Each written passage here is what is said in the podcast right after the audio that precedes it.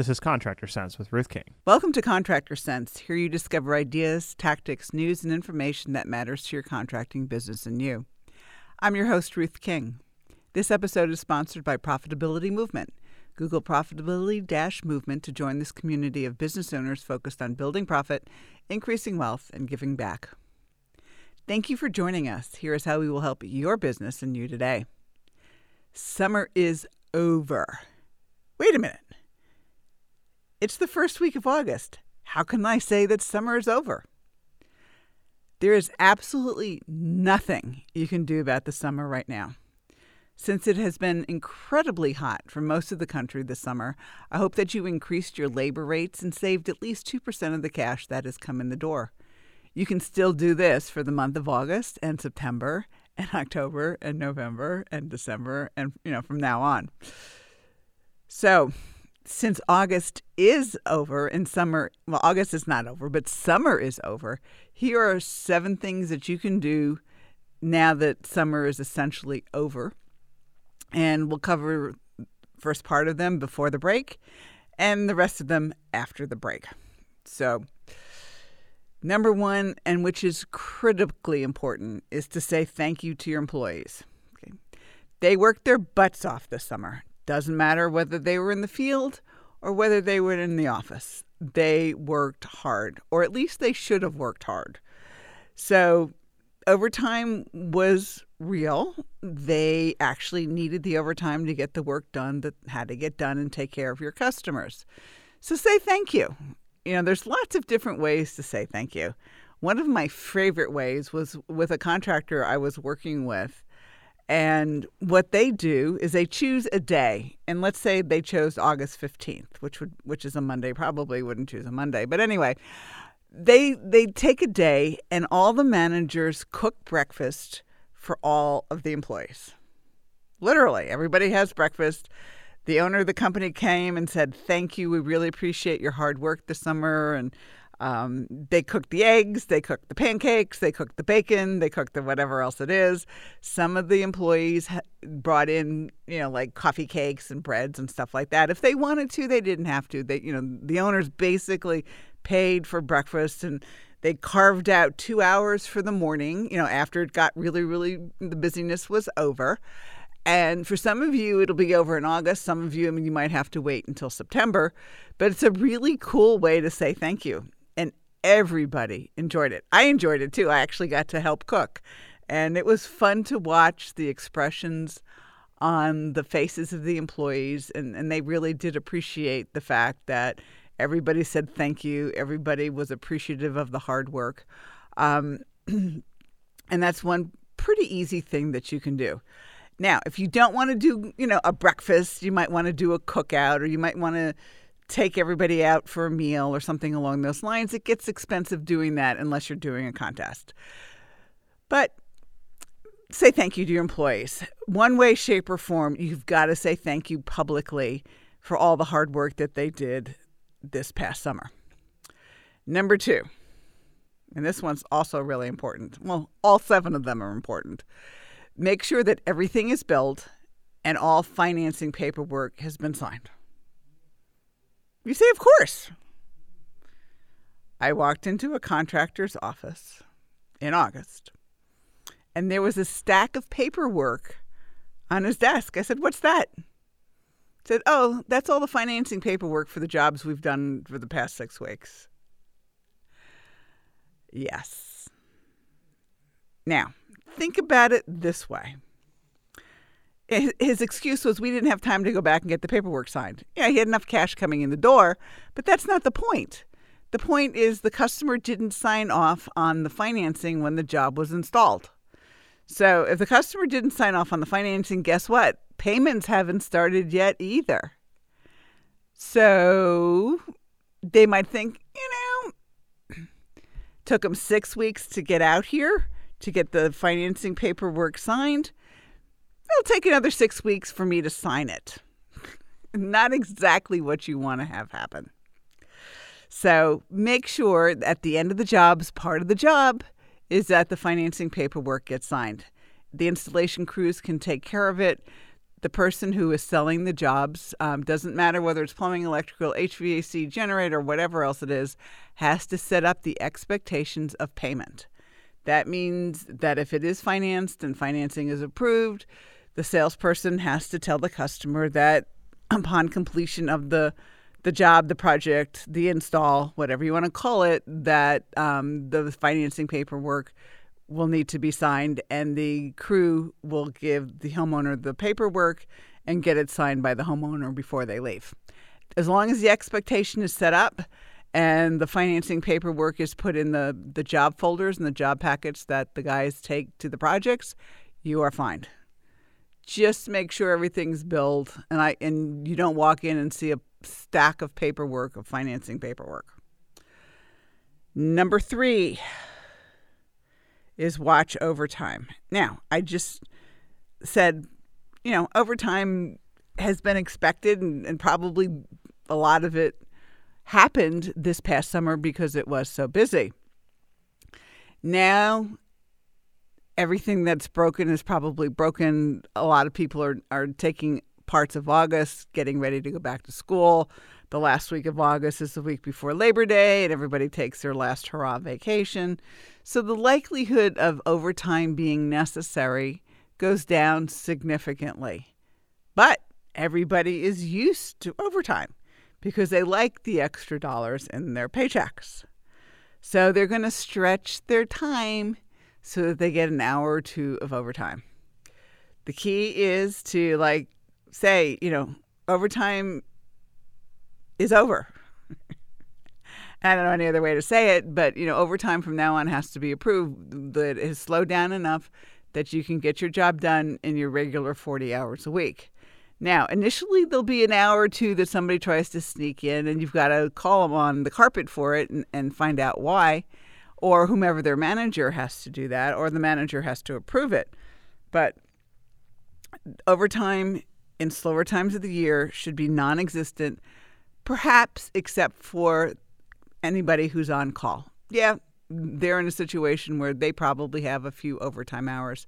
But the office personnel, no, they should be able to get their job done in 40 hours. Most of the field personnel, no, they should be able to get their jobs done in 40 hours. All right. So, those are the first three things that you can do right now. Number one is to say thank you. Number two is to make sure everything is billed and the financing paperwork has been signed. And number three is to watch over time. Again, people are used to it because of the summer. You really and truly don't need it anymore. When we get back from break, I'll give you the other four. Thanks for listening to Contractor Sense. Do you ever have warranty leak issues? One of Ruth King's clients did about four years ago. Thousands of dollars in expense and unhappy customers. She solved this problem for him, though. How? With a leak letter that every customer must sign when a service technician discovers a refrigerant leak. Once they implemented the letter, there were no more warranty leak headaches. No warranty leak callbacks. Happier customers. The surprising result was more replacement sales, too. To get a copy of the leak letter for free, just send Ruth an email at ruthking at hvacchannel.tv. That's ruthking at hvacchannel.tv. We're back. Thanks for listening to Contractor Sense. And before the break, I t- talked about three of seven things that you can do now that summer is just about over, even though it's the 1st of August. All right, number four, make sure that all of your maintenances have been performed. This is critical. The last thing you want is to sell, tell your customer that your maintenances are going to be in June and December and you haven't done June's maintenances yet. Um, most of the time, if you can schedule a maintenance a day extra, i.e., there's not as many service calls right now because, again, everything that was going to break is broken from, for all intents and purposes. So, you know, make sure the maintenances have been performed. You know, the funny part about it is some of you who are listening from Wisconsin and the northern states are going to be starting your heating maintenances and boiler startups for schools in in, in excuse me in August. Um, one of my clients, I mean, they're slammed in August doing all the startups for all the school boilers because they have to be done before September. So for those of you who are up north, you're probably laughing right now and and saying, "Hey, you know, we're already into doing the heating maintenances. Make sure all your cooling maintenances have done been done. If they haven't been done and you've try to contact them three, four, five times. Make sure it's in the notes in case somebody calls and says, Well, you didn't do my maintenance. Well, Mrs. Jones, we try to call you here. We sent you an email. We texted you. Da da da da da. It's on them at that point. Number five is a little bit creative. Um, it might be time to give them a Friday afternoon off and the weekend too. You know, if they've been working and working and working in the overtime hours, or you know, they're all really really tired. It might be say, okay, everybody leaves at two o'clock on Friday. It might be a thing where you do a cookout instead of a breakfast. You know, Friday at lunch, and then everybody gets the rest of the afternoon off, paid. Before you have a cow over me telling you it's paid, think about how much that actually costs you figure out your hourly rate or the total amount of payroll and divide by your gross margin. That's how much revenue break even needs to be. And you can give them the challenge, you know, let's take Friday afternoon off and let's figure out how we can generate an extra, you know, $25,000 next week or $100,000 next week. They'll tell you how to do it because they want Friday afternoon off for sure. Okay. Number six is to figure out what you want to do for the end of the year. And I know it's August, but Labor Day's coming. People start thinking about the, the last quarter of the year, the last four months of the year in September. Start in August as you're driving around thinking about where you want to, you know, how you want to end the year. You know, where are you year to date? And then where do you want to be at the end of the year? You know, what would it take to end the year with a net profit per hour of $100 an hour? I don't know where you are now. If you're at 120, you're going to say, well, why do I want to drop to 100? If you're at 120, what would it take to be at 150? And share the extra with the employees, with your team members, because they're the ones who got you there. Right? You know, what would they like to do to end the year? You know, what are the what contests would they like to have? And the other thing that you need to figure, remember is that contests don't always have to be about money. You know, some some of your employees are going to be money motivated some of them are going to be time off motivated, and it's usually money for what, time off for what. You know, one one month, one of my clients, um, we had the contest being a pair of boots, work boots, and the company had to reach a certain revenue goal, which we figured out. We calculated the costs for all of the boots, and we divided by gross margin, and that's how much revenue the company had to generate over and above what they normally would do in that month. Again, it's all math, it's black and white, it's numbers, and you can figure it out. So, you know, if you want to do work boots, if you want to do uniforms, if you want to do a tool, you know, a day off, whatever it is, the math is there. It's Ruth's rule number two or Ruth's rule number one from there. All right, and last but not least, for those of you who have children, or, or your employees who have children and they start school in August. And in Georgia, we go back to school in August. In a lot of the southern states, we do. Northern states, it's usually the week after Labor Day. But anyway, it doesn't matter. The key is to find out the schedule. So if it's in August, get the schedule for the kids in August. You know, what are the parent teacher conferences, dates? Because guess what? Your employees are going to want time off for those dates you know, what are the concerts? What are the recitals? You know, what days do they need off? And make sure that your dispatchers know these dates because the last thing you want as a dispatcher is go, oh, I need to get off today at two o'clock because I have a parent teacher conference. And how long have you known about this parent teacher conference? Well, every child who goes to school gets the calendar of the school events for the year. Make sure that you get a copy of the calendar, or your dispatchers do, or the managers of the different departments do, so that you can schedule the time off that they are likely to need. All right? This is planning in advance. Okay. So, here are the seven. Say thank you to your employees. Make sure that everything is billed and all financing paperwork has been signed. Number three is to watch overtime because people are used to it and they like their dollars and their paychecks. Make sure there's no overtime. Number four is to make sure all of your maintenances have been performed or start your heating maintenances if you're up north.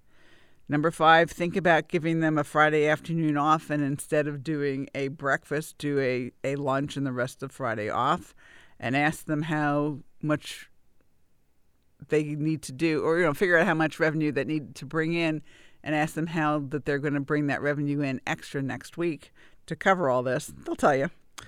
Um, figure out number six is to figure out what you want to do from the end of the year for profitability and get a fall contest going or starting to think about a fall contest. Number seven, for those of you who have children or your employees have children, get their calendars so that you can t- carve out the time that they're going to need off. And so those are the seven, but I have actually an eighth. Give thanks for this summer. I mean, we had a really, really cool summer. August isn't, you know, summer's not over, but it's likely to slow down. There's a lot of contractors who have slower Augusts because they are crazy busy June, July, and August things have a tendency just to slow down again. So give thanks for the summer. How are you going to celebrate? Thank you for joining us. Choose one thing you discovered and implement it in your business. These ideas, tactics, and strategies help you make more money, have more free time, and give back. If you like today's program, spread the word. Please review this podcast on any device you're listening to it on. Help a fellow contractor make more money too. For comments or questions, call me at 770 729 0258 or email Ruth King at hvacchannel.tv. Thanks for listening. Have a great and profitable day.